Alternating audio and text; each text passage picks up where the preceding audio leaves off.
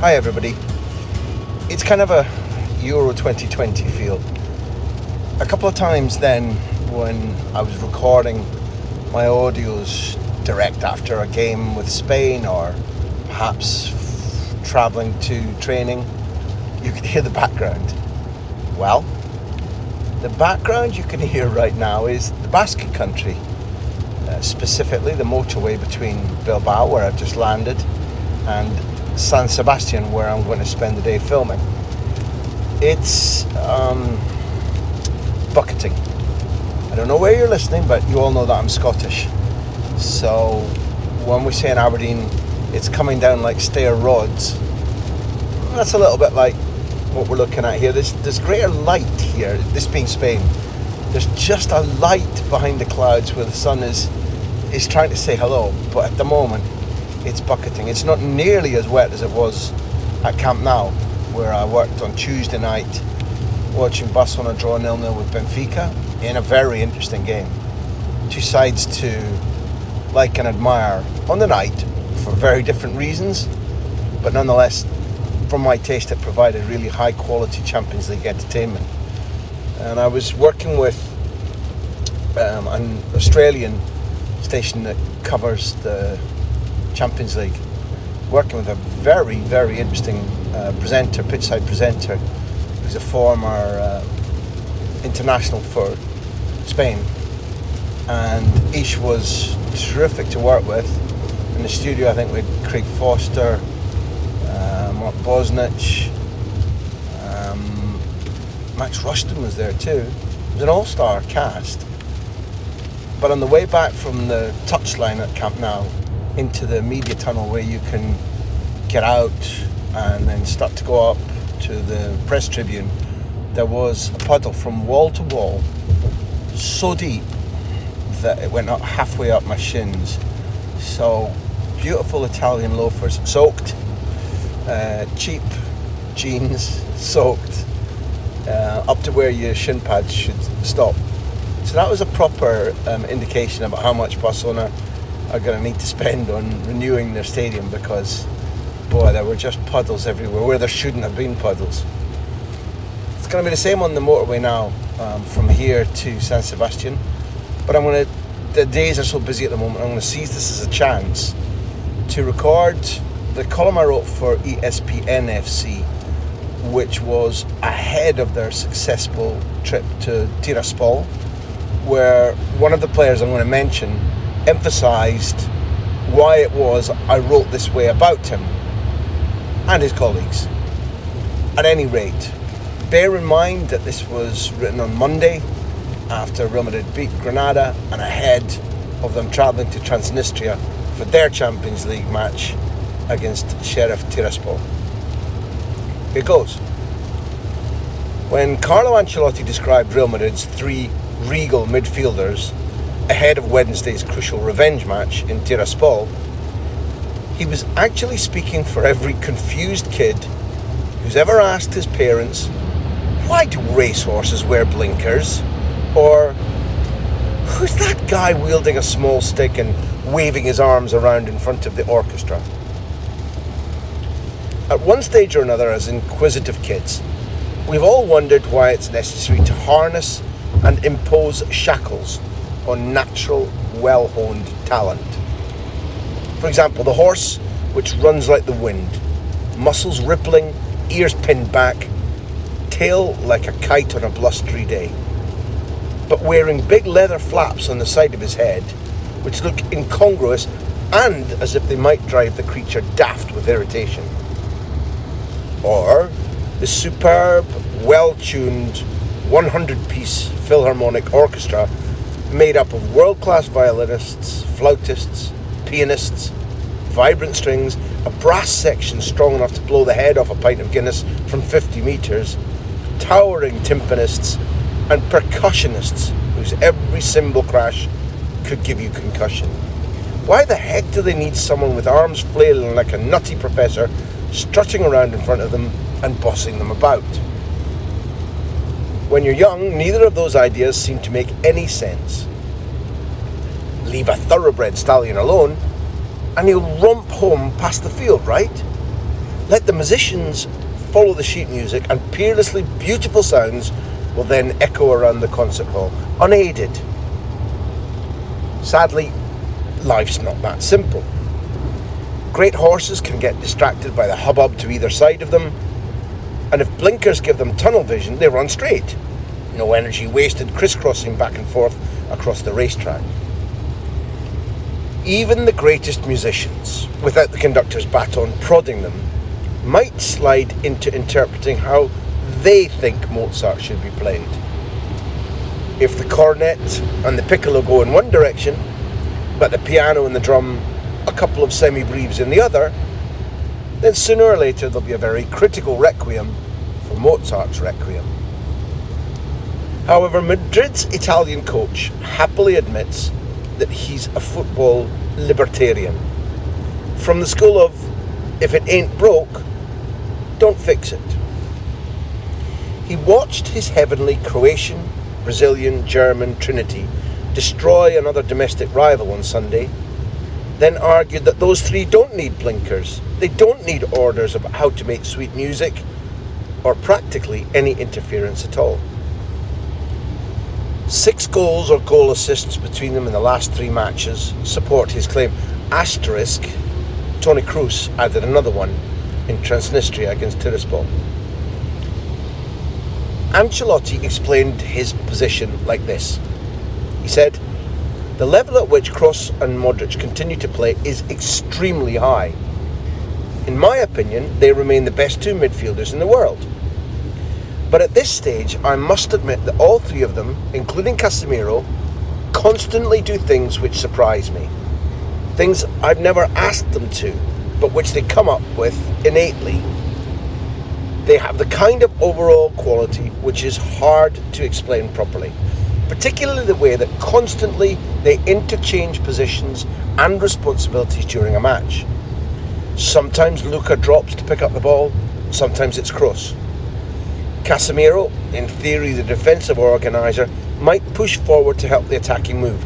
So you won't catch me interfering and ordering them how or where to move in a match. Beaten Granada coach Robert Moreno watched Madrid's free spirited freestylers rip his team to shreds and emphasised give Kroos and Modric time and space in which to think, and you've already lost the game. So if you watched Los Blancos sticking four past Granada, Ancelotti's words make total sense. But if you're a devoted disciple of coaches like Unai Emery, Jorge Jesus, Luis Enrique, Rafa Benitez, Pep Guardiola, Antonio Conte, or Julian Lopetegui, you'll already be sneering. The six coaches, aside from the Portuguese, have won 77 trophies between them. And many others from the my team, my rules school of thinking absolutely do not believe in Ancelotti's you won't catch me interfering and ordering them how or where to move in a match. Ancelotti, Zidane, and Vicente Del Bosque, for example, are the doves. Give great players the right environment and then let them do their thing. Those coaches put the lightest of hands on the tiller. Conte, Benitez, Lopetegui, Luis Enrique, Guardiola, Emery, Jesus, they are the hawks who believe that millimetres make a universe of difference when it comes to winning or losing. They're people who believe that they, not the players, know best. That football is a systems game. They are the coaches who not only intervene in training and ball out a guy whose body position or team position is wrong by a few centimetres, but who'll also grab hold of any of their stars, even the equivalent of a Kroos or a Modric, and physically haul them into a pitch position or roughly turn them so that they're facing the ball or a teammate in precisely the manner the coach has already ordered them to use. Guys like these theatrically demonstrate their belief that the more you shout, gesticulate, remonstrate, cajole, and control your players during the heat of battle, the more likely you are to win. Up and down they leap, as if the insides of their shoes have upturned nails in them, ranting and raving at players who, at best, are pretending to hear and obey, but who more likely can't hear a damn word the boss is trying to communicate via manic miming and harsh words drowned out by 60,000 voices of fans. Between those two camps, if you're forced to choose, there's no automatic right and wrong.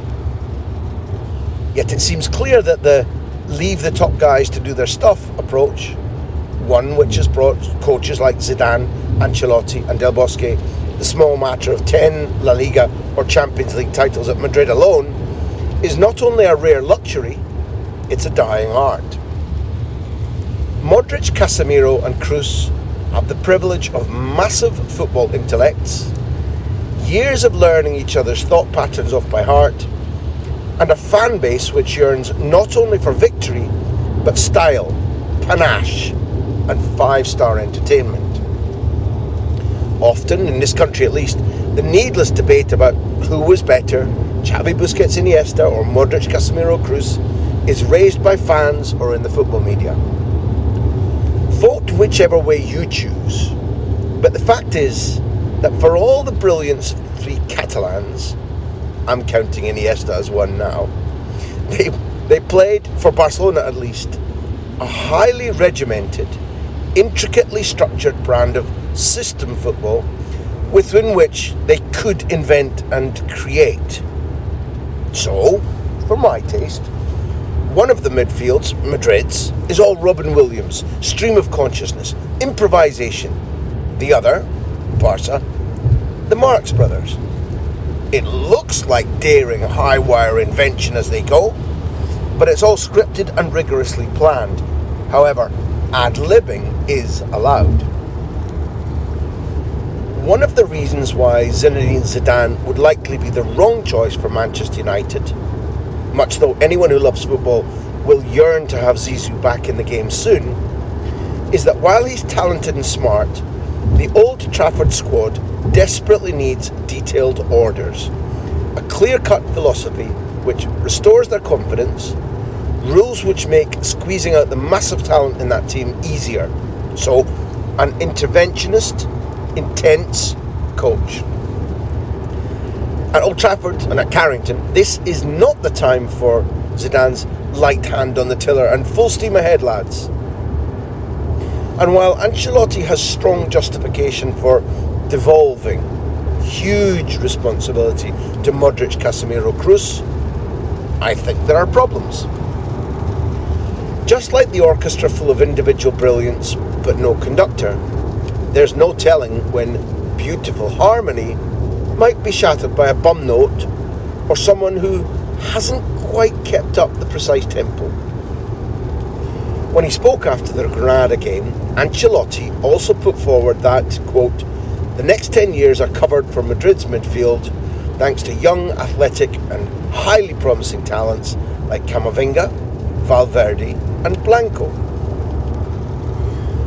What those youngsters represent and what the old guard don't have, given that their combined age is 96, is the capacity to marry tremendous technical skills with relentless, hungry athleticism. In due course, thanks to these emerging talents, Madrid will be able to exhibit muscular power with and without the ball. Right now, however, Los Blancos are not only a little bit over reliant on these three behemoths of talents, Ancelotti is allowing them to dictate how Madrid play. The personal importance of those three grows, but the importance of system football, where quality players are at least close to interchangeable, well, that diminishes. This week, Madrid have to go and win in Tiraspol. A four and a half hour journey each way to face a team which produced one of the great modern Champions League shocks by winning at the Bernabeu in September. Now, victory is well within Madrid's locker, and unless any of the three, unbeknownst to us, picked up an injury this week, that victory will probably be carved out by the Casemiro Kroos, Modric trio. But stop for a second. Look at the next 15 days in the schedule which face Ancelotti and co.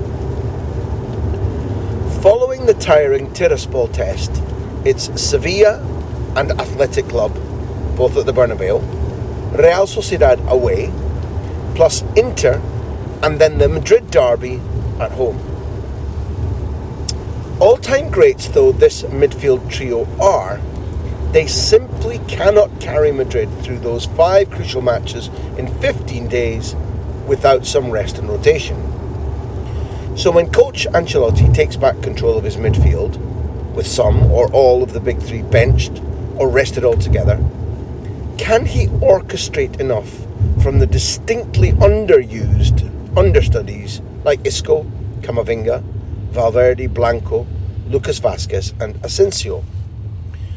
Will Ancelotti be punished for the libertarian talent knows best approach, which brings such highs and lows? Watch the sequence of games coming up for Madrid.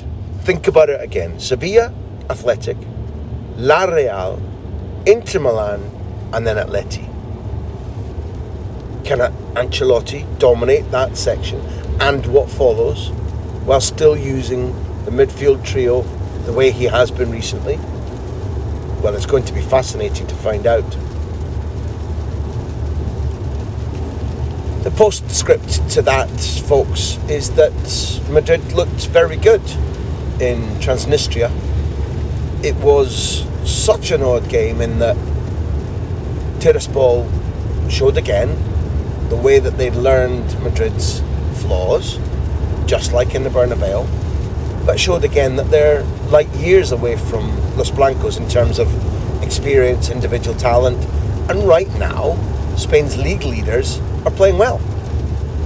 I have to say, I don't want to be hypocritical because I hugely enjoy Madrid in the way that they play because it's a little bit improvised. It's it's risky.